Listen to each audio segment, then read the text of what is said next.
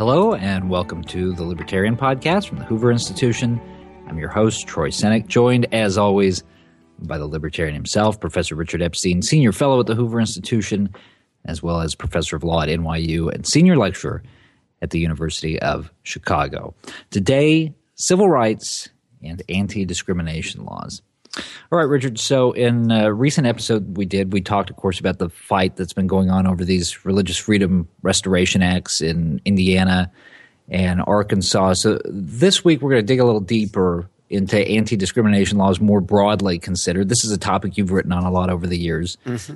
So, uh, let's start here just to help us better understand the religious liberty angle. We didn't talk about this the last time that we had this conversation.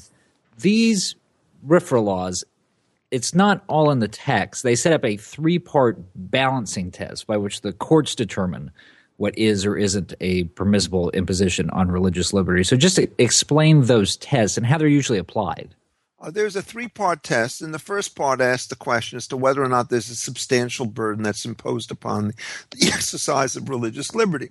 Uh, the word substantial is a bit of a weasel word, but it is possible to find relatively clear cases at opposite ends of the spectrum. Uh, so if you're asking somebody who's an ordinary clerk in a uh, five and dime store to sell things to a gay customer, for example, they can't say my religious liberty makes it impossible for me to do that. On the other hand, if you're asking them to photograph a gay wedding of some sort or another, I think the answer is that that's an intimate personal service and the substantial burden prong would be satisfied. And then one has to deal with the question of whether or not there's a compelling state interest. And under the current law, there's a big difference of opinion about what that means.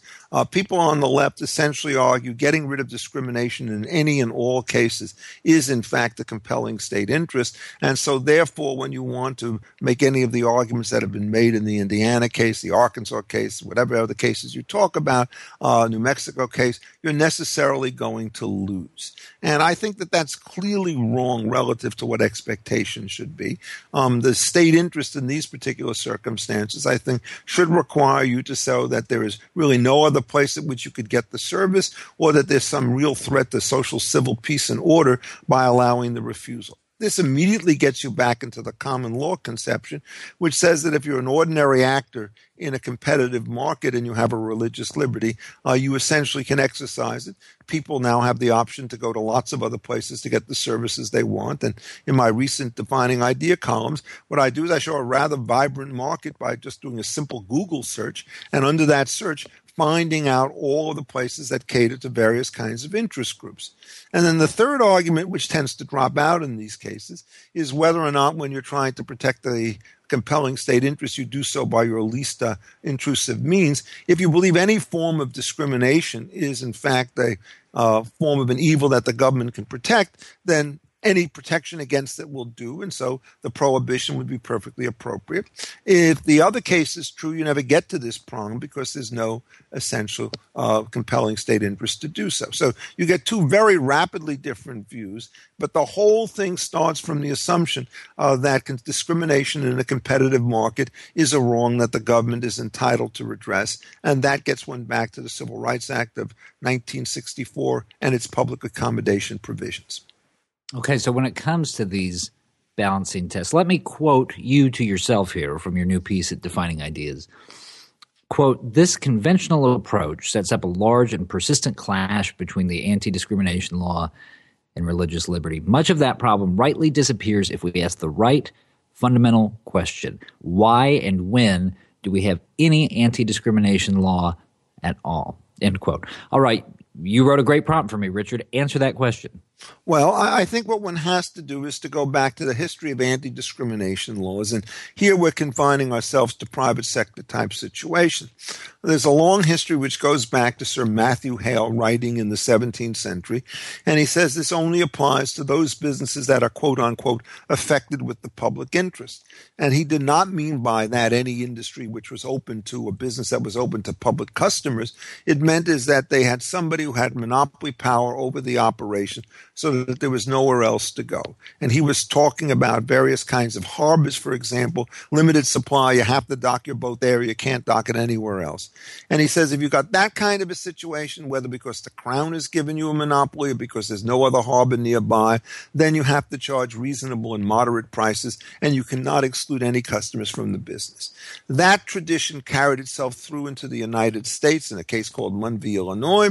And basically through the last part of the 19th and early part of the 20th century, what one tried to do is to figure out with these kinds of public utilities and common carriers what form of rate regulation was to be required. It could be restrictive enough to prevent monopoly profits, but it had to be generous enough to allow a risk adjusted competitive return on capital. And most businesses, therefore, were out from underneath this. By the early 1930s, this view of the affected with the public interest was rejected. The key case was a case called Nebbia against New York in 1934. And what they decided was that the dairy business was affected with the public interest. And since it was so important, and therefore the government could set minimum prices. So the affected with the public interest test now becomes an excuse for imposing monopoly regulations rather than a reason for stopping monopoly behavior. A distinction which was essentially completely overlooked by uh, Justice Owen Roberts when he handed it.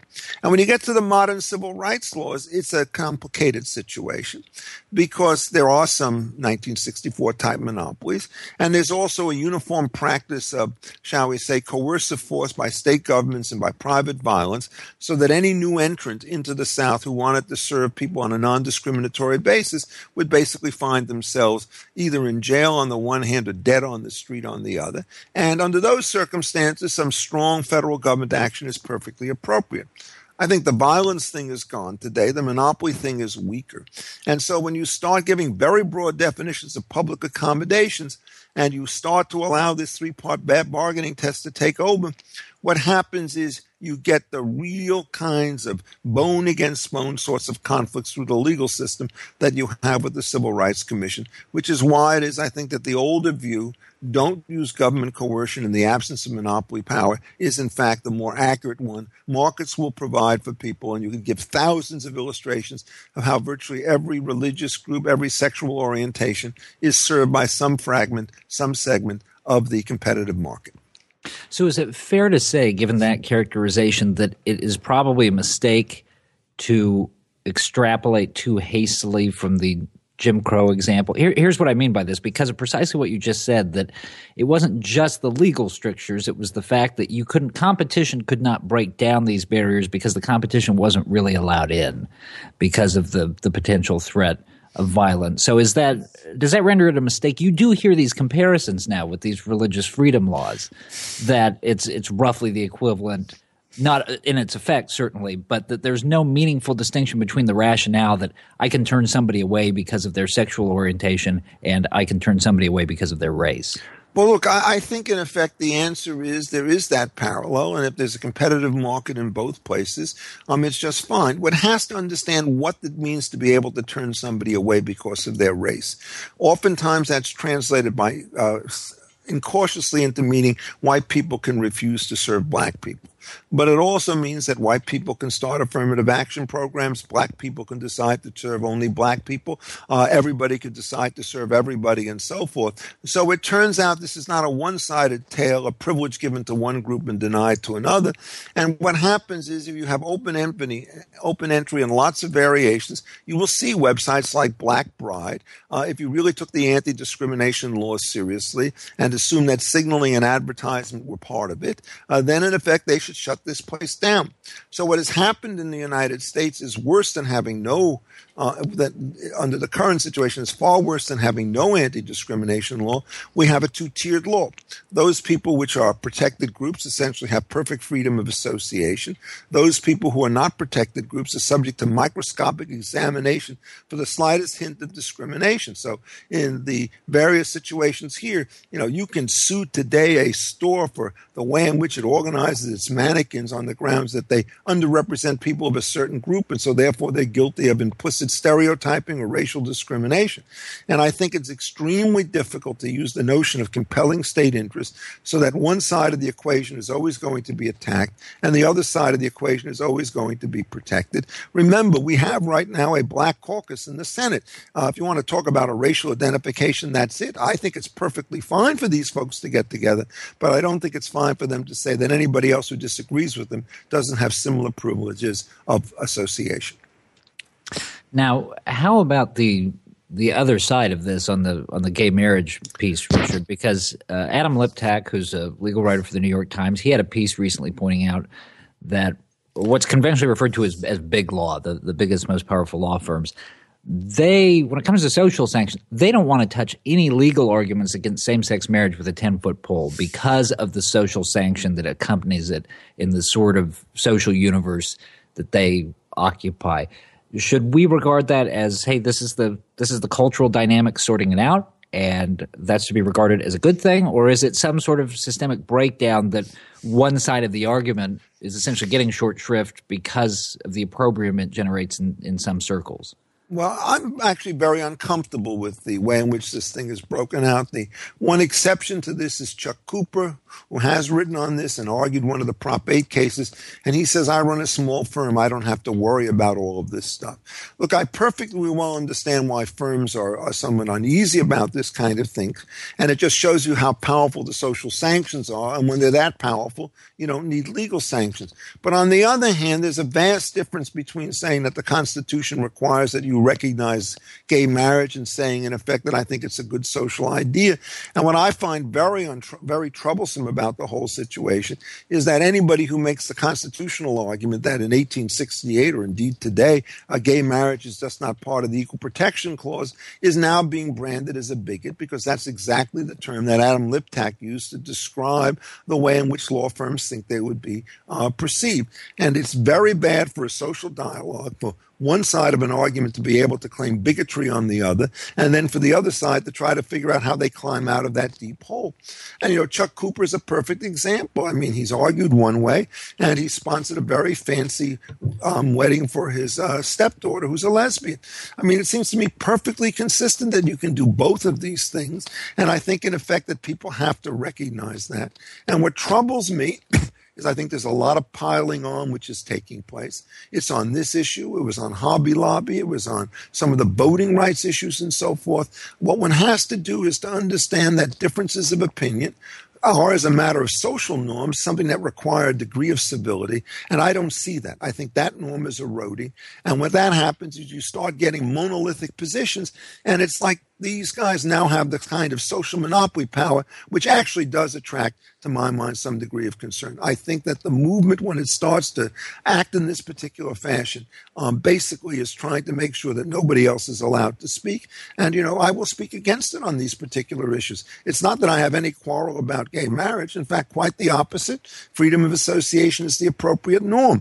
But the anti discrimination norm is antithetical to freedom of association. And in a competitive market, I think the freedom of association norm means that the claims for anti discrimination law based on anything pretty much in competitive markets ought to be rejected.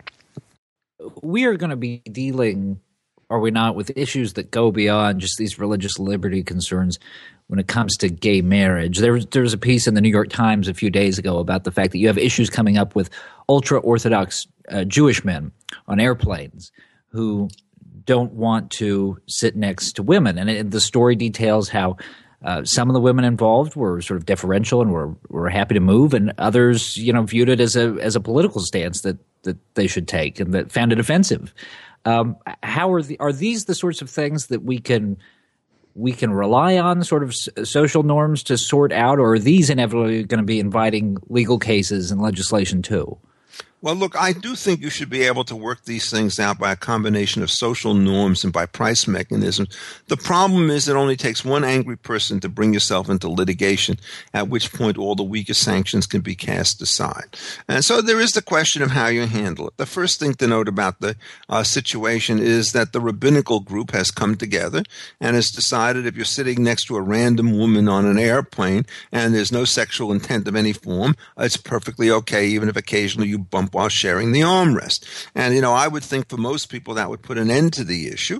And I would assume that the religious groups would probably want to push that because they don't want to have themselves singled out for this kind of abuse. Otherwise, I think swapping is fine if somebody wants to do it. Um, and if they don't want to do it, my sympathies generally are with the women because under these circumstances, I think when you're a common carrier, uh, fungibility is the order of the day. And if you now make special demands on a system against everybody else who's done nothing wrong, I think you're the one who has to bear the brunt of it.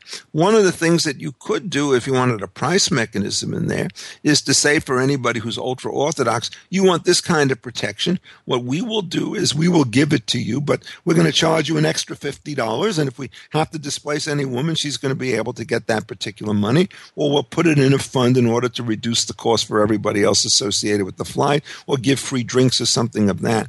Uh, if you put a price signal in there, it will distinguish between the true believers on the one hand and the people who are merely super sensitive on the other, and it might work. There might be a lot of resistance to it, so I'm not basically mandating it.